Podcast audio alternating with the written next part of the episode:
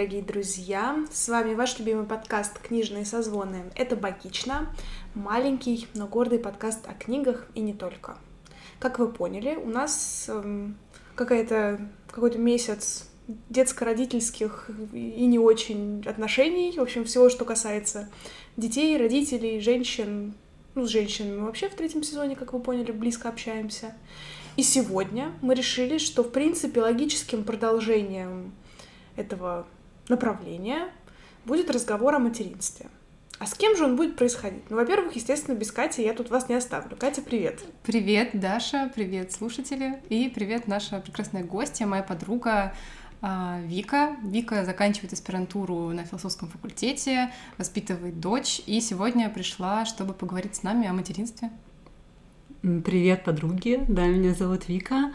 Спасибо, что позвали. Это очень волнительно, но очень классно, что я здесь с вами. А, моей дочке сейчас а, год и восемь почти. А, да, я ушла в декрет посреди аспирантуры. И пытаюсь совмещать эти два модуса своего существования как аспирантка и как начинающий философ и как мама. Во многом, наверное, о том, как это делать, и пойдет наш разговор. ну, может быть, в чем-то. Вот. Ребенок у меня первый. А, мне сейчас 28 э, лет, и вот дочке почти два. Когда я принимала решение о том, что я хочу стать мамой, мне казалось, что это ужасно поздно что, что, что надо было раньше, что как-то я смогу... Мне казалось, что чем раньше я рожу ребенка, тем быстрее я поставлю галочку на, напротив того пункта, напротив которого каждая женщина должна поставить галочку. И э, сейчас у меня немножко все меняется, конечно, потому что ожидания и реальность не, со, не совпали, мягко говоря. А, я, наоборот, смотрю в том числе на вас и думаю, ах, вот бы еще так же продлить молодость. Но я думаю, что через... Вот сейчас очень классный момент обсуждать мое материнство, на самом деле, когда ребенок переходит из такого инфанта в тодлера, то есть ребенок, ну, как бы уже ходит, почти говорит, и, в принципе, в нем взрывается активность, а, и тебя как бы пока еще не отпустила вот это а, новизна материнства, но она скоро тебя отпустит. И скоро твоей жизни, какая она была раньше, прибавится. Вот. Эм, так что очень много всего интересного сейчас происходит, а, и можно об этом поговорить дальше. Я не знаю, наверное, нужно как-то конкретизировать то направление сейчас, в каком мы пойдем. Мне, да. мне очень нравится да. твоя радость, с которой ты сказала о том, что и скоро прежней жизни будет больше. О, да, о, да. Мне кажется, это очень крутое осознание, которое mm-hmm. очень э, поддерживает. Mm-hmm. Да, буквально вчера я общалась со своей подругой, которая, которой ребенку три, и она э, и девочка уже ходит в садик на полный день, и подруга произнесла сакральную фразу «Жизнь изменилась». И это вообще друга, это другая жизнь, она сказала, имея в виду жизнь до трех лет ребенка и после трех лет ребенка. И я просто мысленно еще раз скрестила пальцы, чтобы у меня было так же. Вот, и на самом деле это э, за кулисами этих мыслей всегда присутствуют э, небольшие такие, ну, как бы траблы внутри с самой собой. Это, кстати, наверное, в сферу психологии тоже, что, с одной стороны, ты радуешься тому, что тебя для тебя самой становится больше по мере mm-hmm. того, как ребенок взрослеет.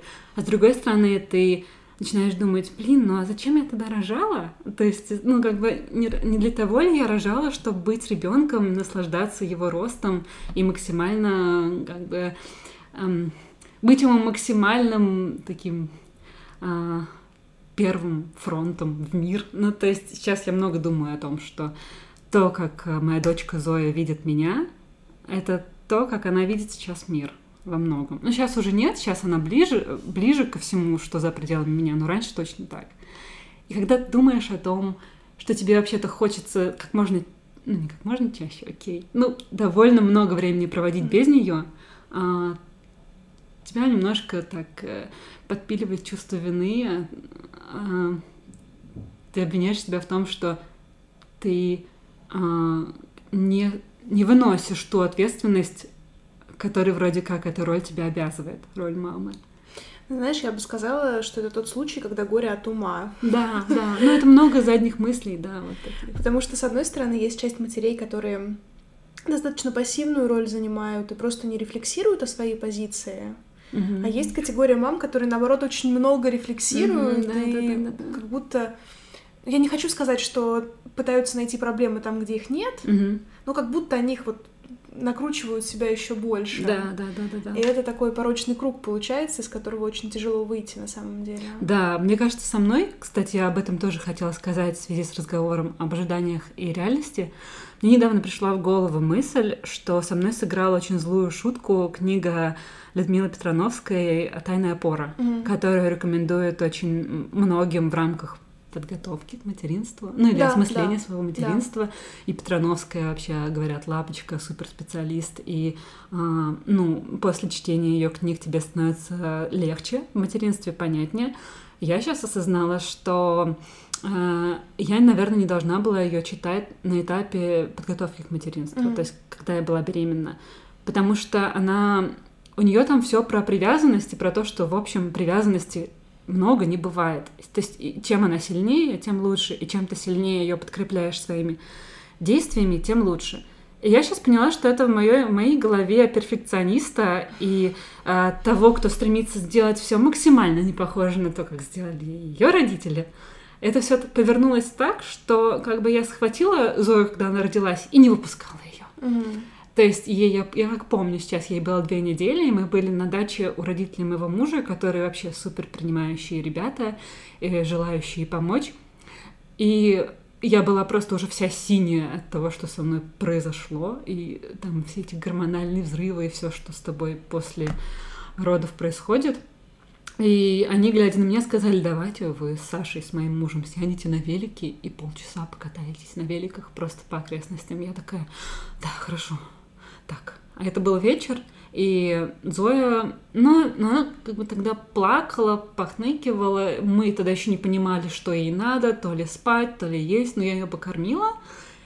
И я прям вот помню, какой тяжелевшей душой я садилась на велосипед, как мы выезжали, как мы всю дорогу с Сашей ругались, пока мы катаемся. И когда а, я, мы через 15 минут вернулись обратно, я просто полетела, вырвала ребенка из рук на своей свекрови и унесла ее в свою конуру обратно. И сейчас я понимаю, что я, я выгорела, то есть очень сильно из-за этого. Очень быстро. И сейчас как бы Сейчас этот ком, на самом деле, к сожалению, продолжает э, на- накапливаться, нарастать, потому что я ощущаю, что я за- задала такой тон э, родительствованию нашему общему, нашей большой семьи, включая бабушек, дедушек, что как бы я тут дирижер, и без меня ничего не решается. И из-за этого, ну, мне очень трудно. Мгм. И даже сейчас, когда я хочу поделиться ответственностью, как это сделать, не вполне понятно. Слушай, Вик, я не знаю, я тебя расстрою или нет, или наоборот Да. сниму груз твоей души. Но даже если бы ты не прочитала Петрановскую, ты бы все равно не выпускала ребенка из рук Окей. по, по первости, потому что я не люблю всякие словосочетания типа материнский инстинкт, потому что ну, на самом деле это штука, которая у нас не существует. Но действительно, ты верно замечаешь про гормональные изменения и про вот эти чувства, которые у мамы возникают, э, у мамы, родившей желанного, ожидаемого ребенка. Тем более, когда все-таки мы живем в то время, когда мало у кого есть опыт общения с маленькими детьми. Ну, раньше как было? В деревне нарожали кучу детей, и старшие дети, соответственно, их воспитывали. И Мгм. они уже знали, как с этими детьми обращаться. Там, ну, подумаешь, еще один младший брат, сестра, собственный ребенок. Как бы уже Да. не было такой прям ценности, как это есть у нас сейчас. А когда мы впервые сталкиваемся с ребенком, зачастую ребенок женщины это, в принципе, в первый новорожденный, которого она держит на своих руках. И естественно, что очень часто включается перфекционизм, потому что, ну, как бы, ты в одну корзину все яйца сложил в этот момент времени. Надо все сделать идеально. И поэтому здесь, ну, может быть, Петрановская послужила таким каким-то вектором, но я все-таки считаю, что это в большей степени вот эта вот такая супер включенность, которая у многих матерей, она так или иначе просыпается. Угу. Ну да, как бы Петрановская легитимировала мой перфекционизм в этом плане. То есть она так, как бы, если мне кто-то говорил, что Век, ну будь поспокойнее, все спок... все хорошо, я бы сказала, ну вот Петрановская пишет же, ну что нельзя быть спокойной. Не-не-не, это такая нормальная тема, и в этом контексте хочется сказать, что это то, к чему я призываю вообще всех людей со всеми психологическими вопросами, которые возникают, что книжки это здорово, но если есть какие-то сложности, то лучше найти специалиста, который поможет в них разобраться. Угу. Потому что ты сказала о том, что Петрановская говорит, что не бывает мало привязанности, что ее нужно больше и больше и больше, но это тоже то, как мы понимаем конкретные слова или зачастую, как мы да. хотим их понимать. Да, да, да, абсолютно. Потому что вообще сверхсильная привязанность, она же тоже редко бывает на самом деле здоровой. Угу. Это про такую зачастую тревожную позицию, да, что хочется как будто поролоном обложить, чтобы, не дай боже, с дивана не упал, бабушка неправильно не взяла mm. и еще чего-нибудь. Mm-hmm. И, естественно, а, такая супер включенность в процесс, она, естественно, очень сильно способствует выгоранию в процессе. Да, да. Потому что ты постоянно находишься в нервном напряжении. Да. Тем более, когда все родственники еще, как ты сказала, да, как ты, ты как дирижер себя с ними чувствуешь. Mm-hmm. И действительно, ты как будто уже отвечаешь не только за себя и за ребенка, но и за всех окружающих взрослых, которых надо проконтролировать, чтобы Организовать. они, не дай бог, не то не сделали. О, да. Поэтому, да, действительно, здесь понятно и очень... С одной стороны, это круто, когда у молодой семьи есть большое количество родственников, которые действительно готовы помогать. Угу. С другой стороны, я тебя прекрасно понимаю, потому что я вижу своего, например, папу, как он э, играет с котом, и я понимаю, что он будет супер крутым дедушкой, но как бы это те ребята, за которыми надо следить. Угу. Потому что не хочешь сосиску, ну хорошо, на тебе мороженое, это Да. вот, знаешь, вот, вот этот вариант. Да, да, да. Поэтому родственники это классно, но действительно тяжело с ними как-то справиться. Ты Мгм. говорила об ожиданиях и о реальности. Я так понимаю, что Зоя это, ну, собственно, запланированный, желанный ребенок, которого Да, все да. любили, хотели, ждали. О, да. Э, Ты готовилась, читала Петрановскую. А какие вообще, в принципе, у тебя были ожидания от вот этого первого материнства? Ну, я думала, что у меня, во-первых, очень хорошо получится совмещать его с чем-то еще. М, Я думала, что у меня очень, мне будет очень понятно, как это делать. Я думала, ну ребенок же будет спать, мгм, причем, когда он, чем он меньше, тем больше он будет спать. А, и, скажем, пока ребенок спит, я работаю, я пишу диссертацию. мгм, И это было настолько интересно, настолько интересно это наблюдать в себе сейчас, об этом вспоминать, потому что это ну, супер расхожая тема. Написать диссертацию в декрете. мгм. Супер расхожая. То есть и, и очень многие женщины старшего поколения об этом говорят. А, но в реальности получилось так, что, во-первых, ребенок спит не по часам, и ты не понимаешь, сколько он еще будет спать, Мгм. и точно ли он сейчас хотел спать, или через пять минут он проснется и затребует чего-то еще. Во-вторых, когда, и это главное, когда а, ну, ребенок спит, и ты, например, знаешь, что какое-то время он проспит, все, на что тебя хватает, это просто сесть, уставиться в стену и пить чай, Мгм. и скроллить ленту. И как бы это тоже очень важный момент заботы о себе, э, который мы часто не замечаем, возможно, когда у нас нет такой большой ответственности, как ребенок круглосуточный, А, потому что вот этот момент подготовки к творчеству, а для меня диссертация это именно творчество, я думаю, ну, Катя точно меня поймет здесь, что это очень важный момент, когда тебе нужно особым образом настроиться на это, а, как-то, ну, поместить себя в правильное настроение а, перед этим. И для этого нужно время. А когда у тебя этого времени нет, или оно есть, но ты не знаешь, закончится ли оно в следующую минуту или нет, это практически невозможно. И я ужасно расстраиваюсь до сих пор, что у меня этого не получается. Я каждый день с э, просто завидным упорством, не знаю, о чем я думаю, думаю, вот сейчас вот Зоя заснет в 9 часов вечера, и я еще попишу часик. Я не знаю, что там в моем мозгу происходит, что я до сих пор в это верю. Хотя я знаю, Мгм. что, ну, может быть, раз, один раз на сто так получается. А в большинстве случаев я, ну, мы просто садимся смотреть сериал, и я подспудно вспоминаю о том, что я опять, ну, не смогла сесть за творчество, за работу. Мгм. Вот, это, наверное, самое главное, что не сошлось, в чем не сошлись ожидания Мгм. и реальность. И для меня это самое значимое. Вот. Что еще? А, Интересно, как, э, каким был образ ребенка До того, как ребенок родился и после. А, Я всегда, я поскольку и по рассказам мамы, и по самоощущению сама очень такой послушный, беспроблемный ребенок, я хотела, чтобы моя дочка, особенно если это будет дочка, а, была прям такая ой, непоседа, взрывная, озорная, максимально неудобная. Я прям говорила, хочу Пеппи длинный чулок. Ну, чтобы...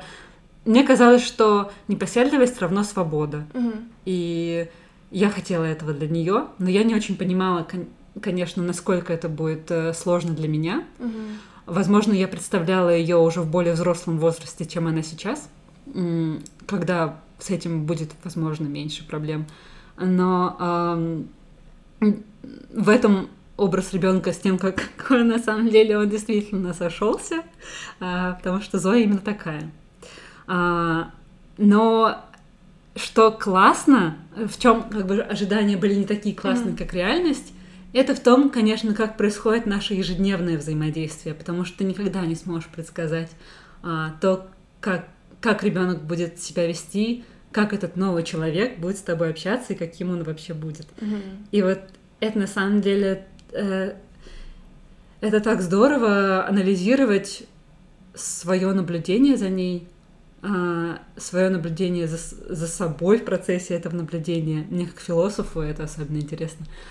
А, И в последнее время я думаю о том, что а, когда вот Зоя, например, спит, и она просыпается, она такая вялая, при этом такая недовольная, сонная. Я ее беру, и она такая размягшая, и я понимаю, я думаю, боже, это, это вот сейчас за правду? То есть это правда живое существо, я ее так обнимаю, я к ней прикасаюсь, как будто это, ну, ну какая-то не кукла, а может котик. Ну, в общем, а, а, что-то такое более пассивное, что ли. Ну, то есть точно не человек со всеми его будущими сложностями и такими запутанными штуками. А когда второй мысли приходит, что это человек, я думаю, так это вообще чудо какое-то, что я так люблю прикасаться к ней, я так люблю наблюдать за тем, как она что-то делает, и при этом это еще и человек, и она вырастет и будет сама, и это будет становиться еще интереснее. Вот это меня очень радует и очень вдохновляет э, в материнстве. Не знаю, понятно ли я это объяснила, а, но это вот про образ ребенка, который, я думаю, часто приятно удивляет а, Мгм. после уже момента рождения. Мгм. Ты знаешь, вообще тема тактильного контакта, она очень важна для... Ну, Мне кажется, мы очень торопимся. Мы немножко а, торопимся. Я хотела бы чуть больше остановиться на ожиданиях, потому что это, ну, а, вот у Вики уже реальность будет перевешивать ожидания, а у нас с тобой, Даша, ожидания еще пока перевешивают реальность, если они есть или нет. И я как раз задумалась о том, что, ну, я последний год так или иначе очень много мыслей э, имела про э, потенциальное материнство. И я поняла, что у меня есть некоторые проблемы с ожиданиями, и они мне мешают, но совсем по-другому.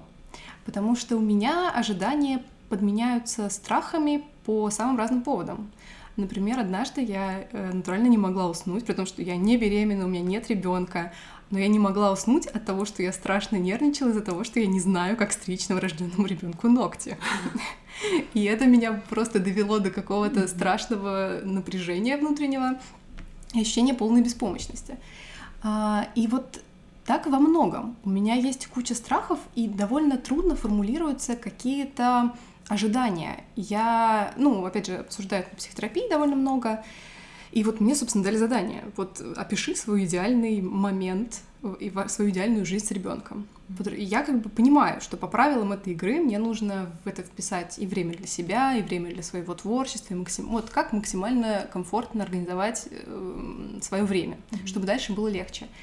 Но я понимаю, что я не знаю, что писать про взаимодействие с ребенком, потому что в моих фантазиях очень теплых, очень таких любящих и наполненных вот все, всеми самыми светлыми чувствами, мы просто лежим рядом, и я на нее смотрю. И, в общем, все, я не знаю, что с ней делать дальше. И вот это какая-то, ну, это меня как-то немножко удивило, когда я осознала, потому что у меня нет, э, у меня есть аж некоторые ожидания, страхи, что будет тяжело, что будет мало времени, что я не смогу помыть голову. Вот какие-то такие вещи, которые на самом деле решаются тем, что нужно просто уметь делегировать. И это тоже моя большая проблема, потому что я вот могу в своей идеальной фантазии написать, ну, а тут ребенок был с няней. Хотя на самом деле я понимаю, что это очень трудный момент. Это э, трудный момент для меня, даже пока у меня нет ребенка, как-то и разрешить себе иметь няню, и как-то смириться с тем, что ребенок будет большое количество времени проводить не со мной, а с другими взрослыми, с моими родителями, с родителями моего мужа, с непосредственно своим родителем вторым, с няней и так далее.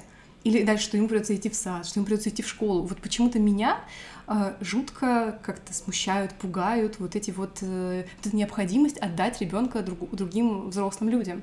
При том, что я понимаю, и мы об этом уже тоже сказали, что вот эта вот здоровая привязанность, она не формируется у ребенка и мамы, если они находятся все время в контакте друг с другом, не допуская других людей. Вот, поправь меня, если не права, Даша, но для здоровой привязанности нужно ну, как хорошо бы два, двое, трое взрослых. Сейчас я все выскажу, договори, еще все будет. Вот. И эта мысль, по идее, должна успокаивать э, нас, вот таких тревожных матерей, которые боятся делегировать, потому что а вдруг что-нибудь случится, когда ты понимаешь, что ну вообще-то так даже лучше ребенку будет, Понятно, что это будут внимательные, заботливые взрослые, это не какие-то там, я не знаю, маргинальные, экстремальные ситуации. Вот, но это все оказывается таким сложным моментом. Ох, ох, ох. Сейчас мне, мне нужно собраться. А, есть такая штука, как психологическая готовность к родительству. И, естественно, если люди задумываются о родительстве, то по-хорошему надо себя протестировать на реальную готовность. Приведу пример со школьниками. А, ну, я думаю, все знают, что есть такая штука, как тестирование ребенка на готовность к школе. И у ребенка в том числе в процессе этого тестирования выявляют мотивацию, она истинная или ложная. Что имеется в виду? Истинная мотивация — это когда ребенок говорит о том, что он хочет учиться, получать знания, я хочу научиться там читать, хочу, не знаю, там, в школу ходить. В общем, Э, его интересы направлены на познание. Если мы говорим о ложной мотивации, то здесь дети начинают приводить э, в пример, что я хочу рюкзак, я хочу, чтобы у меня были тетрадки, я хочу, чтобы у меня было отдельное рабочее место, например. То есть все такие косвенные признаки э, школьника, латентные, если бы я сейчас со студентами говорила. А, то же самое и с материнством. Бывает истинная мотивация, когда ты хочешь стать матерью, потому что ты понимаешь, что, ага, в принципе, вот я сейчас готова для того, чтобы воспроизвести на этот свет человека, пока еще маленького, абсолютно незащищенного. И моя задача будет, ну, моя и моего партнера задача будет в том, чтобы э, дать жизнь и научить жизни, ну, в хорошем смысле этого слова, этого ребенка. Соответственно, я понимаю, что на какое-то время мои личные интересы будут поставлены на паузу, потому что э, мало того, что, ну, как бы, материнство это же не просто дать вовремя грудь и подгузник сменить. Это про значительно большее количество процессов. И будущие родители должны осознавать, что их интересы на какое-то время будут поставлены на паузу. В то время, когда мы говорим о э, ложной мотивации к материнству, то здесь включается огромное количество стереотипов. Типа там «мне уже пора», или там «мы уже пять лет женаты, нам тоже уже пора», или там, не знаю, вот сейчас удобный момент, потому что у нас есть собственное жилье. Ну, или, короче говоря, вот любые косвенные признаки, почему мне уже пора родить ребенка. Или муж настаивает. Ну, короче говоря, что угодно. И когда речь идет о ложном материнстве, то и адекватные ожидания от процесса воспитания и рождения ребенка, они, естественно, тоже будут нарушены. Потому что э, будущая мама будет концентрироваться на каких-то сторонних стимулах, и, собственно, истинное положение дел, что такое ребенок и что с ним будет первое время, они, естественно, будут сильно отличаться от реальности. А, поэтому вот это такой, наверное, первый шаг э, — здраво оценить свою готовность к материнству. В интернетах есть огромное количество адекватных тестов, если поискать именно адекватные. Всегда можно сходить к психологу, чтобы это обсудить, потому что очень часто большое количество страхов связано именно с неготовностью, собственно, женщины психологической иметь детей. Корни этой неготовности, они могут э, быть абсолютно разными, и здесь только вы вдвоем вместе с психотерапевтом сможете понять, в чем именно дело. Здесь может быть огромное количество страхов, и в частности, вот этот страх, э, ну, как бы отдалиться от своей жизни. Ну, это нормально, но здесь просто как бы вот две стороны весов. Либо ты живешь своей жизнью, и тогда, значит, тебе просто пока не нужен ребенок, либо ты понимаешь, что я могу делить свою жизнь с кем-то и как бы свои интересы на какое-то время отодвинуть, и значит, я готов иметь ребенка. Поэтому здесь такой сложный длинный процесс выявления готовности матери, будущей матери становиться матерью. Все эти страхи, они нормальные. Скорее, ненормальная ситуация, когда ты вообще ничего не боишься перед материнством. Потому что вообще-то это нормально бояться нового. Другой вопрос, на чем именно сконцентрированы страхи. И это, собственно, то, что вот лучше решать там в процессе психотерапии, если действительно какие-то такие страхи, которые, э, ну, действительно тебя доводят до таких крайних каких-то состояний, типа невозможности спокойно поспать, потому что ты не знаешь, как ребенку ногти стричь. Мама сталкивается с огромным, ну, типа, а памперс ты меняла или нет? Памперс я меняла, у меня есть ну, племянники. Есть, типа, знаешь, в жизни молодой мамы есть вообще очень много вещей, которые она делает впервые. Нет, это понятно. И, и это главное понятно, как решается, потому что ты можешь, не знаю, походить на курсы, посмотреть в интернете видео, прочитать книжку. Это как раз легко решается. Но вот, кстати, мой психотерапевт говорит немного другие вещи. А мой как раз психотерапевт э, меня подталкивает к тому, что не нужно считать, что ты должна полностью подставить свою жизнь на паузу. Нет, тут э, сейчас я про это тоже скажу. Тут важно э, не воспринимать все совсем прямо. Сейчас я сначала скажу про привязанность. Есть очень классное выражение, староафриканская поговорка о том, что чтобы воспитать ребенка, нужна целая деревня. А, но тут важно понимать, что у ребенка до года единственный значимый человек для него это мать. Потому что мама обеспечивает все процессы жизнедеятельности.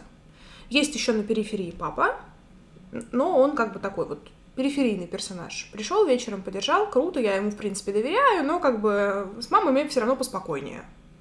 Это нормальная эволюционная, эволюционный механизм. Поэтому говорить о том, что в первый год, там, например, я смогу вызвать няню, это не очень правильно, потому что как раз вот это то, что подрывает привязанность ребенка. Потому что в первое время ему нужна только мать. Естественно, если ты хочешь помыть голову или посидеть в душе не 15 минут, а 30, то всегда есть вот тот самый батя, который тоже виновен в рождении ребенка, и передать э, сверток ему. Но тем не менее, есть определенные возрастные нормы, когда можно отлучаться от детей. Это есть большое количество всяких умных таблиц, которые можно найти в Гугле, типа с какого возраста можно уйти от ребенка на час. И это как бы не три месяца и даже не полгода. А, ну, опять же, если там ты понимаешь, что у ребенка и у отца классные отношения, классная привязанность, он накормлен, ты понимаешь, что сейчас он будет спать, то, естественно, как бы на час в соседнюю кафешку ты можешь выйти. Но если мы говорим о более длительных отлучках, то это уже после года. Поэтому, естественно, что мысль о том, что ты отдашь ребенка няне, она вызывает какой-то трепет, тревогу, потому что это нормально не хотеть ребенка в первый год жизни кому-то его отдавать. Что касается поставить жизнь на паузу, я не говорю о том, что ты такая, все, я закрываюсь в четырех стенах, и как бы моей задачей становится вот э, формирование нормальной привязанности со своим ребенком. А вся остальная жизнь, она такая, типа, спасибо, ребят, пока. И это очень важная тема, о которой Вика тоже писала в, в своих сообщениях про семейную иерархию.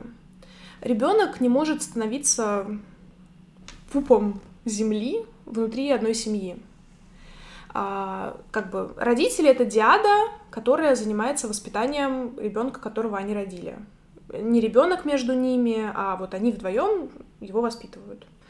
И поэтому строить свою жизнь вокруг интересов ребенка типа там отказываться от работы, от друзей, от родственников, только потому что мне надо ребенка водить на секции, э, ну, как бы психотерапевту сходите сначала, пожалуйста, а потом принимайте подобные решения.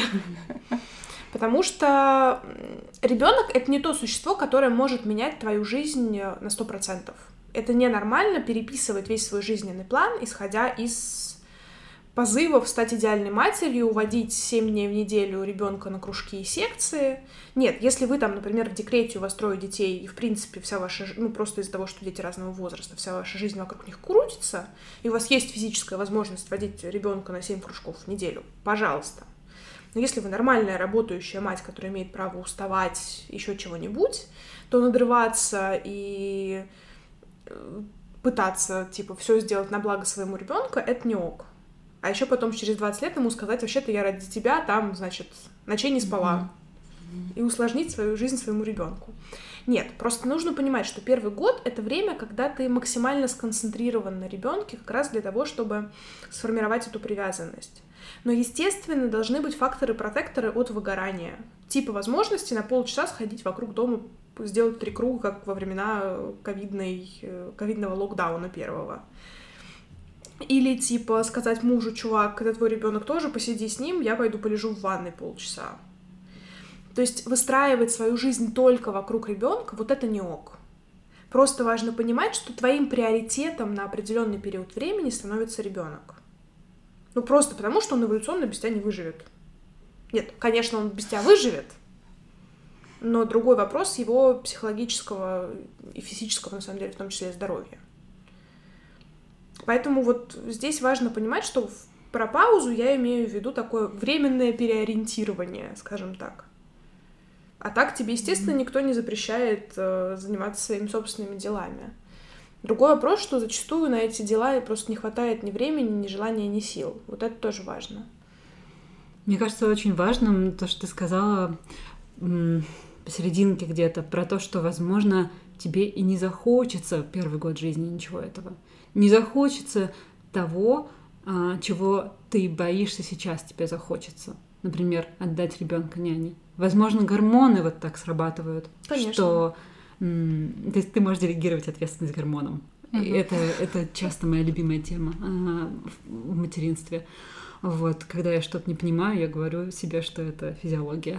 То есть я просто не знаю особенностей этого процесса. Это правда, абсолютная да, правда. Да. Гормоны у беременной женщины, у женщины э, в периоде лактации они работают особенным образом. Угу. И такая сверхсильная привязанность и зацикленность, она в том числе угу. из-за этого формируется. Слушай, Катя, можно откликнуть про ногти? Да, Мне так да. захотелось. Я просто вспомнила о том, что у меня тоже, когда я читала про то, как обеспечивать физиологические нужды ребенка в первые месяцы жизни, что-то такое тоже было. Я думала, что это такая очень а, объемная пошаговая инструкция, которую мне нужно зазубрить и воспроизвести, когда ребенок родится. Вот я этого тоже немного боялась. А, когда Зоя родилась, а, вот и пока я была в роддоме, наверное, первые два, на третий день уже сама, а первые два дня, ну, было ровно так. То есть я подходила к ней как раз как к объекту, которого mm-hmm. нужно вот как-то препарировать еще максимально ювелирно. Я смотрела, как медсестра меняет ей подгузник, и мне казалось, что я никогда не смогу. Вот. А да. медсестры зачастую как лепешку их там перекидывают да, между да, рук. Да, да. Но как-то как-то это само получилось, и знаешь, почему вот я сейчас подумала об этом, и я осознала на примере ногтей, это прям очень хорошо видно, что вот тоже, наверное, в чем ожидания и реальность не сошлись, я ребенка рассматривала во время беременности как объект. Я думала, что э, он ничего не будет делать, пока я буду совершать над ним эти операции. То есть, и поэтому я должна буду все делать на 100%. На самом деле это чистой воды взаимодействие, в которой ты, возможно, даже субъект. То есть ты объект, а ребенок субъект. Потому что ребенок, особенно когда он вырастает, а он очень быстро вырастает до момента, когда он может выражать, например, свое недовольство. Так что ты понимаешь, что это недовольство именно процессом а, обрезания ногтей.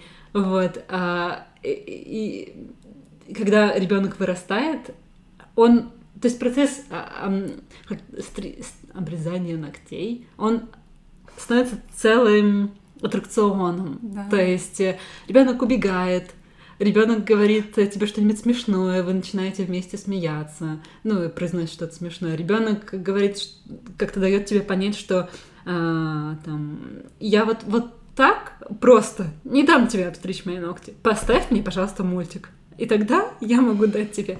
И это как-то так ускоряет весь этот процесс, не оставляет тебе возможности подумать об этом, а правильно ли я делаю. И это, в принципе, плюс, мне кажется, всего этого. То есть ребенок, я не знаю, как будет э, с, с твоим ребенком, э, когда и если он будет, а, но мне кажется, что думать о ребенке, ну то есть я бы, я тоже думала о ребенке как просто о кульке, который будет лежать. Я могу лежать рядом или не лежать рядом, или папа будет лежать рядом, но он не лежит. Боже, он не лежит. Он с первых дней жизни не лежит. И он с первых дней жизни субъект, который выражает, что он хочет сейчас делать. И это позволяет часам лететь как минуты на самом деле. И не, ты не замечаешь этих сложностей. То есть ты даже не успеваешь их замечать. Ты эти нужды удовлетворяешь, сама того не замечая. И, и потом так задумавшись, ой, а правильно я делаю? Хм. И потом снова забываешь об этом. И ты понимаешь, что Да. просто подстриг как-то, хоть Да. как-то, и как Да. бы и слава тебе, Господи, да, да. остальное вообще уже не важно. О, да, вот сейчас, э, знаете, сегодня Зоя осталась э, как раз с папой, папа повел ее в один торговый центр рядом с нашим домом на игровую площадку. Прекрасная игровая площадка, и он радостно присылает мне оттуда видео, как Зоя, я смотрю, что он просто надел на нее колготки, она осталась в пижамной кофте. Он не заколол ей волосы, которые застилают ей все, включая до рта. Я, я в эти моменты уже научилась думать о том, что все хорошо. То есть, э, конечно, меня немножечко начинает так есть. А вот почему он не мог подумать о том, чтобы ребенок выглядел опрятно и как-то, ну, сообразно виду деятельности, которую он сейчас осуществляет. Но я уже научилась э, не обращать на это внимания. Я рада просто, что им классно, видимо, вместе. А вот это тоже важный аспект того, как мы концентрируемся действительно, что мы из ребенка зачастую делаем объект взаимодействия, да, нам Да. важно его нарядить, важно, как он выглядит, а при этом именно папы зачастую на вот этих деталях э, вообще не концентрируются, Кстати, да. они к детям относятся как к, к человеку, с которым Мгм. можно взаимодействовать, Да. потому что женщины склонны э, концентрировать внимание вот на этих бытовых подробностях, типа там, не знаю, чистых колготок, желательно без дырок, и там, не знаю, состриженных ногтей реально. Ладно, если уж мы про состриженные ногти говорим, знаешь, вот меня больше беспокоит эм, чистка ушей. Я не хочу об этом думать пока. А, Я вот сейчас подумала, что, возможно, мы так зациклены на внешнем виде ребенка, потому что, ну вот я бы, например, за это точно переживала, э, потому что я терпеть не могу, когда ко мне лезет, лезут чужие люди со своими советами. А если у тебя что-то не так с ребенком, то к тебе обязательно же подойдет какая-нибудь сердобольная мамочка или бабушка и скажет, что это у вас ребенок такой непричесанный, и такой грязный, такой, такой какой угодно, и вырасти. А к папам они не подойдут просто. Вот, и никому нет дела. А, ну это ж папа одевал. Ну, как бы все махнут рукой. А когда ты как бы мама, то тебе каждый первый вообще решит, что это его вообще, как, как, не знаю, сакральная миссия. И это ужасно, это меня бесит страшно. Да. Ко мне не подходит.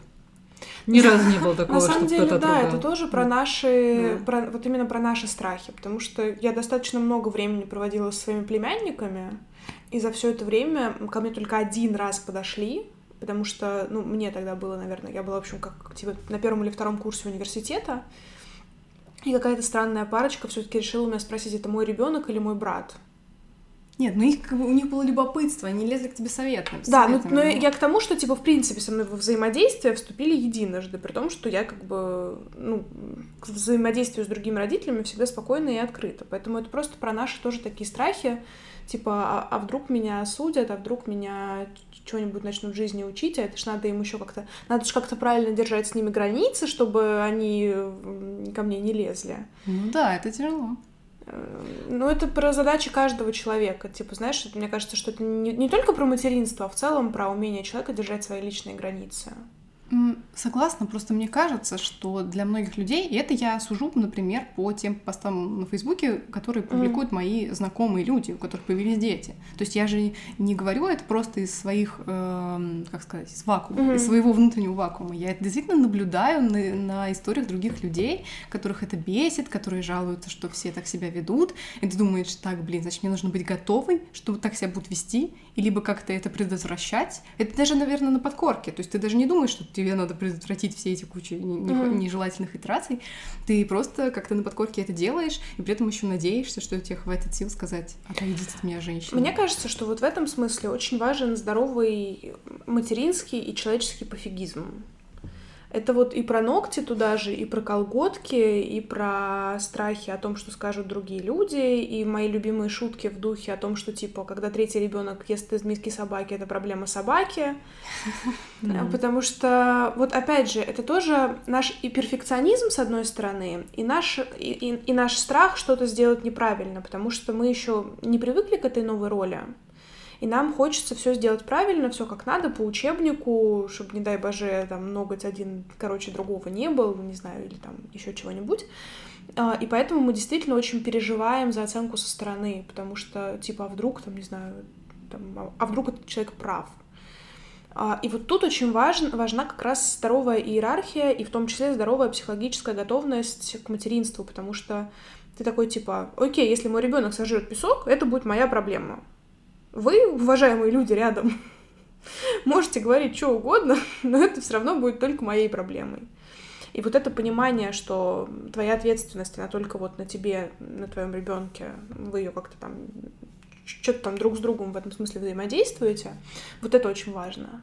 Потому что, наоборот, многие молодые мамы э, с проницаемыми такими границами, они, наоборот, очень ведутся на рекомендации со стороны, и зачастую у них случается каша, потому что, с одной стороны, они начитали Петрановскую, с третьей стороны, они послушали Комаровского какого-то там, не знаю, с четвертой стороны, они послушали какую-нибудь бабку старую, и очень часто эти рекомендации еще и противоречат друг другу, и вот тогда в голове мне бедной молодой мамы, которая и так в тяжелой ситуации стрессовой находится, у нее еще и вот этот коллапс случается.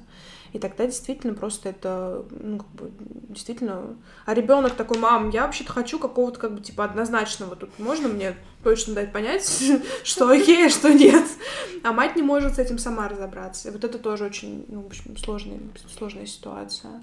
Да, да, знаешь, мне вот сейчас очень кажется важным откликнуться, а, и это то тоже, о чем я хотела говорить. Мне кажется, что очень важно разрешить себе эту кашу, очень важно разрешить себе это, эту нерешительность, эту уязвимость. А, может быть, даже разрешить заранее, если есть такой вариант. Потому что у меня, это действительно до сих пор есть. Mm. И есть до сих пор страх, и, возможно, не безосновательный, что моей дочке не ок с тем, что я часто путаюсь в своей модели поведения, а это бывает часто. То есть то я э, выжимаю себя как лимон, даже если я устала, у меня что-то болит, я все равно контейнирую ее эмоции, mm-hmm. и там я с ней, то я такая просто все у меня взрывается в руках, mm-hmm. и я такая, я ухожу. И я просто ухожу. И я понимаю, что это выглядит э, для нее очень-очень непонятно. Это, то есть она, она может быть э, ужасно фрустрирована и не понимает, что происходит. Но это я себе тоже научилась разрешать. Конечно.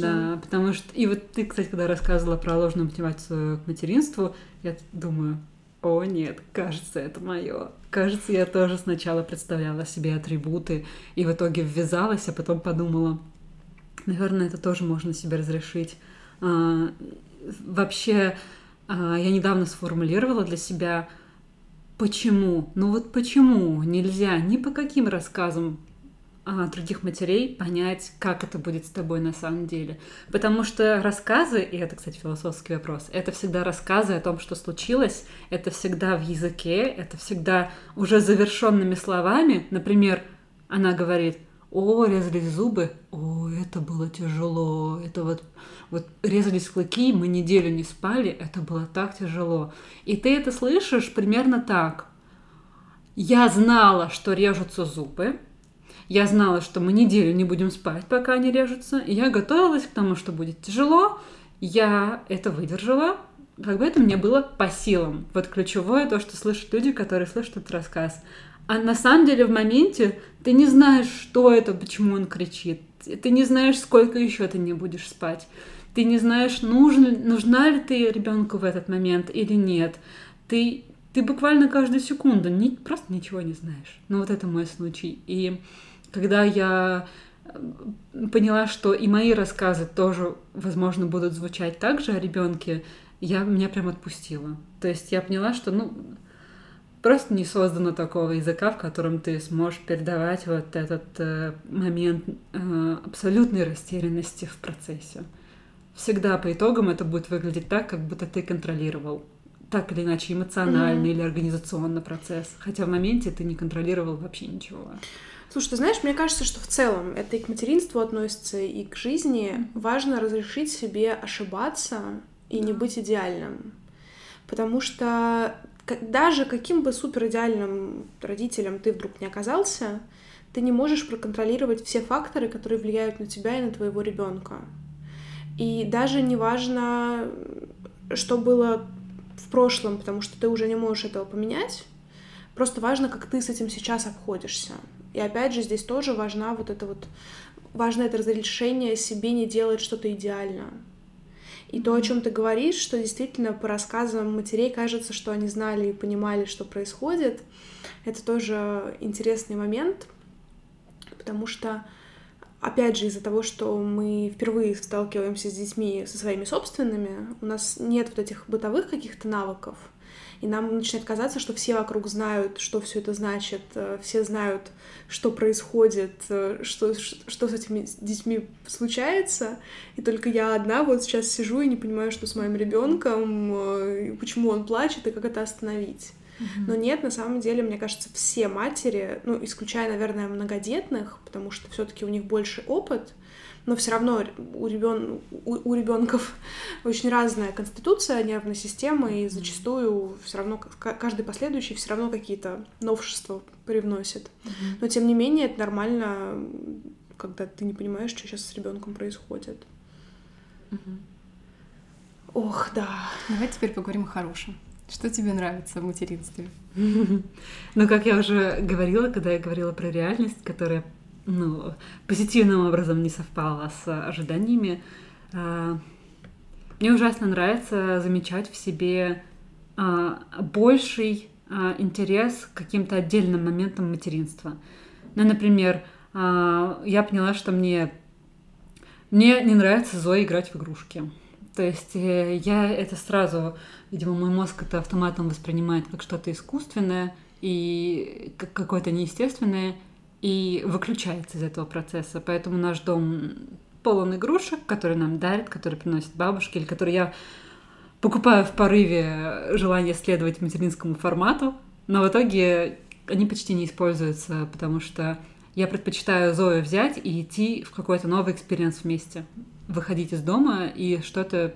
Ну, даже просто а, потопать по детской площадке — это для меня возможность а, а, открыть себя чему-то новому, что может произойти с нами обоими за пределами нашего дома. И я стала в связи с этим замечать, что мне ужасно нравится в эти моменты за Зоей наблюдать, брать ее туда, а, где она будет смотреть на что-то новое, а я буду смотреть за ней. А, и для меня, наверное, это самое классное в материнстве. Было такое удовольствие, когда мы вместе поехали на метро первый раз я просто словила огромный кайф. И второе — это мне очень э, нравится тактильный контакт с ней. Вообще все, что касается там обнять, поцеловать, прижаться. И мне нравится то, что пока э, она принимает это. То есть есть дети, которые уже в этом возрасте не разрешают не знаю, маме, ну, папе точно и другим родственникам себя чрезмерно обнимать, целовать. Зоя нет, она всегда идет со мной, по крайней мере, на такой контакт точно. И мне это очень нравится. И в связи с тем, что я все время пытаюсь думать о том, что такое материнская любовь, чем она отличается от любви вообще, и как ее реализовать ну, наиболее комфортным для ребенка, в том числе образом. А, я понимаю, что это нормально, что материнская любовь это может быть просто любоваться и прикасаться. И что и в связи с этим мне по-другому открывается и вообще роль и роль моей мамы э, в нашем с ней общении. Потому что раньше у меня к моей маме были претензии, начинающиеся с подросткового возраста, о том, что, например, она не была мне подругой. А, она не разделяла со мной одни и те же интересы, одни и те же разговоры, досуг. То есть э, она просто предпочитала быть рядом, даже если мы в разных комнатах не разговариваем. И мне этого не было понятно, как, если два человека рядом, они могут не общаться. А сейчас я, мне кажется, понимаю, что тебе ну, просто нравится, чтобы чтобы этот человек на твоих глазах что-то делал, а ты мог не включаться. А, но это может быть только мой случай. И это что-то, что я пока для себя формулирую. Но это приятное ощущение. Э, ощущение того, что это что-то особенное, вот эта так называемая материнская любовь, которая не похожа, например, на партнерскую любовь для меня, в которой критично наличие общих интересов и каких-то общих ценностей. С ребенком даже ценностей может не быть общих. Ну, посмотрим, что я скажу лет через 15. Слушай, ты говоришь на самом деле об очень важных вещах. Особенно мне понравилось вот про это наблюдение за ребенком, который что-то для себя открывает. Потому что для меня лично вот это как раз и есть материнская функция по большей степени, то есть дать ребенку вот этот новый опыт mm-hmm. и наблюдать за тем, как он в этом новом опыте будет пребывать как он будет э, справляться самостоятельно с ситуациями новыми, с возникающими проблемами, и быть рядом и страховать, чтобы там всегда поддержать, если вдруг у ребенка что-то пойдет не так. Точно. Да. Поэтому вот это, ну, мне прям это очень откликается. Мне кажется, это очень крутая материнская позиция на самом деле. Давать ребенку новый опыт. А про игрушки, блин, на самом деле игрушки это такой эм, новый элемент культуры, потому что, да, безусловно, игрушки всегда были у детей, какие-нибудь там свистульки, там, mm-hmm. что-нибудь такое, там куколки какие-то делались, но никогда взрослые не играли с детьми в, в игрушки. Это то, что к нам пришло в 20 веке, когда, опять же, взрослый оказался один на один с ребенком. Mm-hmm. Раньше у него для этого были старшие братья, сестры или там, ну, короче говоря, другие дети. Именно родитель не играл с ребенком в игрушки. И мне кажется, что это нормальная родительская позиция, не играть, если тебе не нравится. Вот те игрушки, пожалуйста, ты можешь в них играть сам. Если ты хочешь играть со мной, давай играть во что-то другое. Угу. Мне очень откликается твоя мысль про прикосновение. Ну, про то, что наблюдать, конечно, тоже. И мне кажется, да, я согласна с Дашей, что это вообще супер важно. У меня вот в семье как-то не было такой даже привычки проявлять э, любовь с помощью физических контактов. Мы очень мало обнимались, целовались, даже просто говорили друг другу, что мы любим друг друга. И так было вот сколько я себя помню. При том, что, как я потом понимала, понимала уже, мне этого страшно не хватало. И сейчас э, для меня гораздо вообще важнее, что просто кто-то погладит меня по спине, чем то, что он скажет. И это, мне кажется, как раз остается детское. Где-то я даже слышала, по-моему, кстати, у Фрейда это было, что вот эти вот э, доэдипальные прикосновения, которые он приписывает вот как раз раннему этапу материнства, это все не, не сексуальные прикосновения. Вот, я подумала, что да, вообще это, конечно, супер важно. И ну, тут я скорее с позиции ребенка как-то на это реагирую, что я понимаю, что это то, чего мне не хватало, но так сильно хотелось, пока я была ребенком. И сейчас взаимодействую со своим младшим там, племянником. Мне ужасно хочется тоже его все время там обнять. А он ему 4 года, и он мне говорит, что у него есть дела поважнее. Вот. Но все равно он, когда он бежит со мной там на прощание обниматься, это, конечно, супер мило. И, и тоже я считываю, что он меня любит, потому что он э, э, как бы идет со мной на этот контакт. Да, это всегда что-то очень естественное и в естественные моменты, угу. не специально. Да.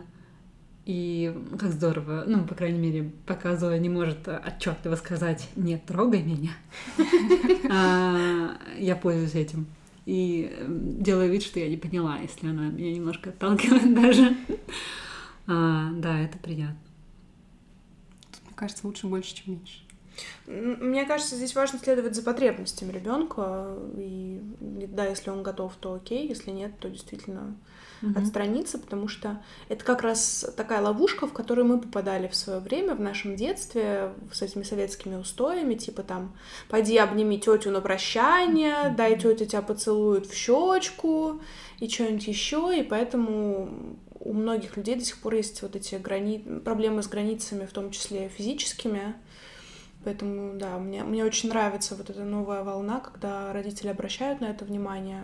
Это супер важно. Интересно, сколько раз за сегодня сказала супер важно? А вот у нас супер важная тема.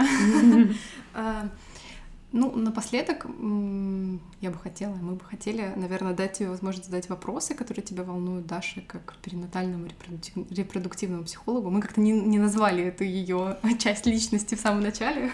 У нас Но... новая колонка. Да. Вопросы в прямом эфире. Да, а, действительно, по крайней мере, один вопрос, который я заготовила, остается для меня актуальным и требует тоже небольшого экскурса, наверное, в центральную для нас линию ожидания реальность. Я, когда была беременна, я очень боялась эм, одного момента, что я вообще по натуре созерцатель, я больше люблю сидеть и смотреть.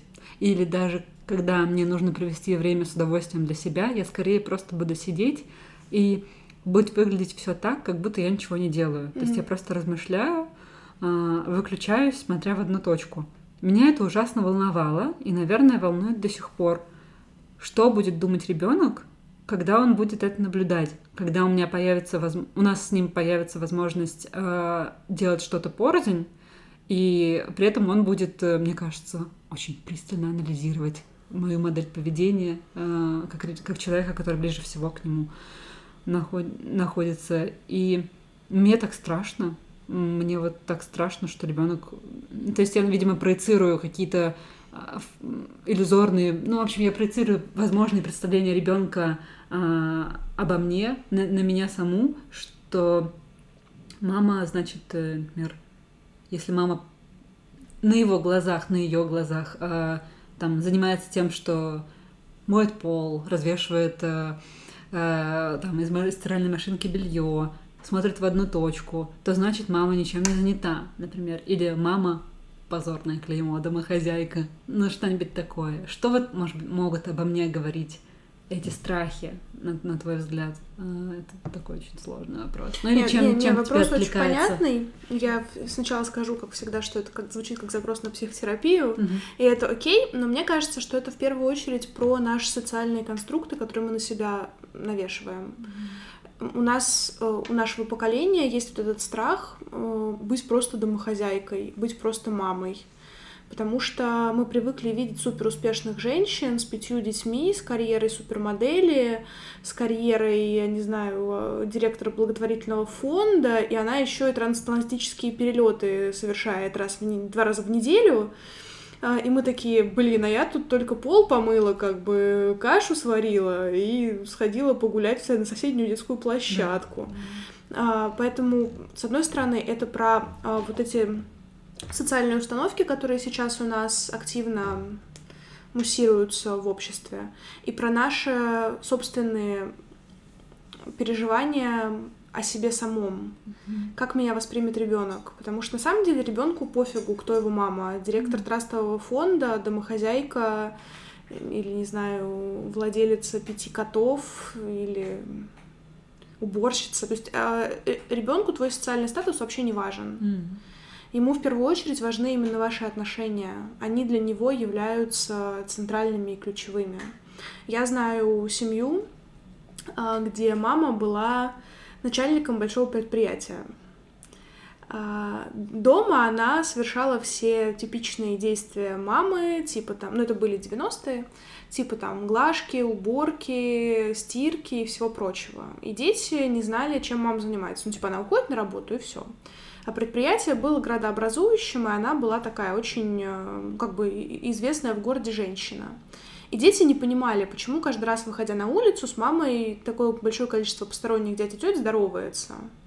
Почему маму периодически зовут на какие-то мероприятия.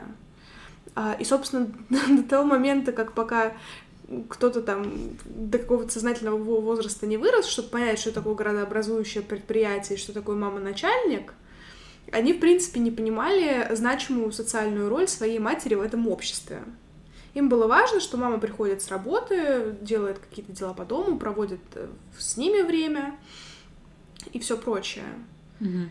Поэтому, в принципе, э, очень часто, точнее, очень редко, я бы сказала даже никогда, дети не понимают, какую социальную позицию в обществе мы занимаем. Ну, типа, ты ходишь на работу, ок, а кем ты там работаешь, президентом, преподавателем, уборщиком, они не делают в этом какой-то разницы. Мгм.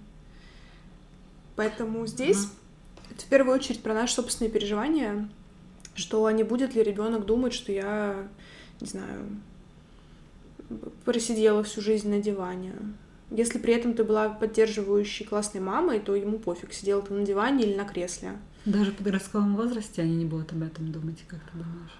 А знаешь, мне кажется, здесь тоже отправной точкой являются отношения. И, те- и те ценности, которые мы транслируем. Мгм. Потому что если, например, мы пытаемся из ребенка сделать как раз от этого достигатора, то это тоже не ок. И можно про это послушать в нашем подкасте про эмоционально незрелых родителей, которые как раз очень включены и зачастую заставляют э, детей добиваться тех успехов, которые они когда-то сами не смогли добиться. Мгм, Точно, да. Ты знаешь, у меня есть очень классная история про это. А, Мне кажется, я, кстати, ее уже на подкасте рассказывала. А, У нас в школе была традиция на выпускном а, вытягивать бумажки с предсказаниями. Типа, кто там через 10 лет кем будет. И у нас в школе учился очень яркий пацан. А, Он был такой прям, ну вот, звезда параллели. Он очень классно пел, очень компанейский был чувак, и при всем при этом он шел по семейной стезе медиков. Все знали, что он будет поступать в мединститут, но при этом ждали от него каких-то таких вот эм, значимых социальных свершений. И в итоге ему попалась бумажка с предсказанием о том, что он будет просто хорошим человеком.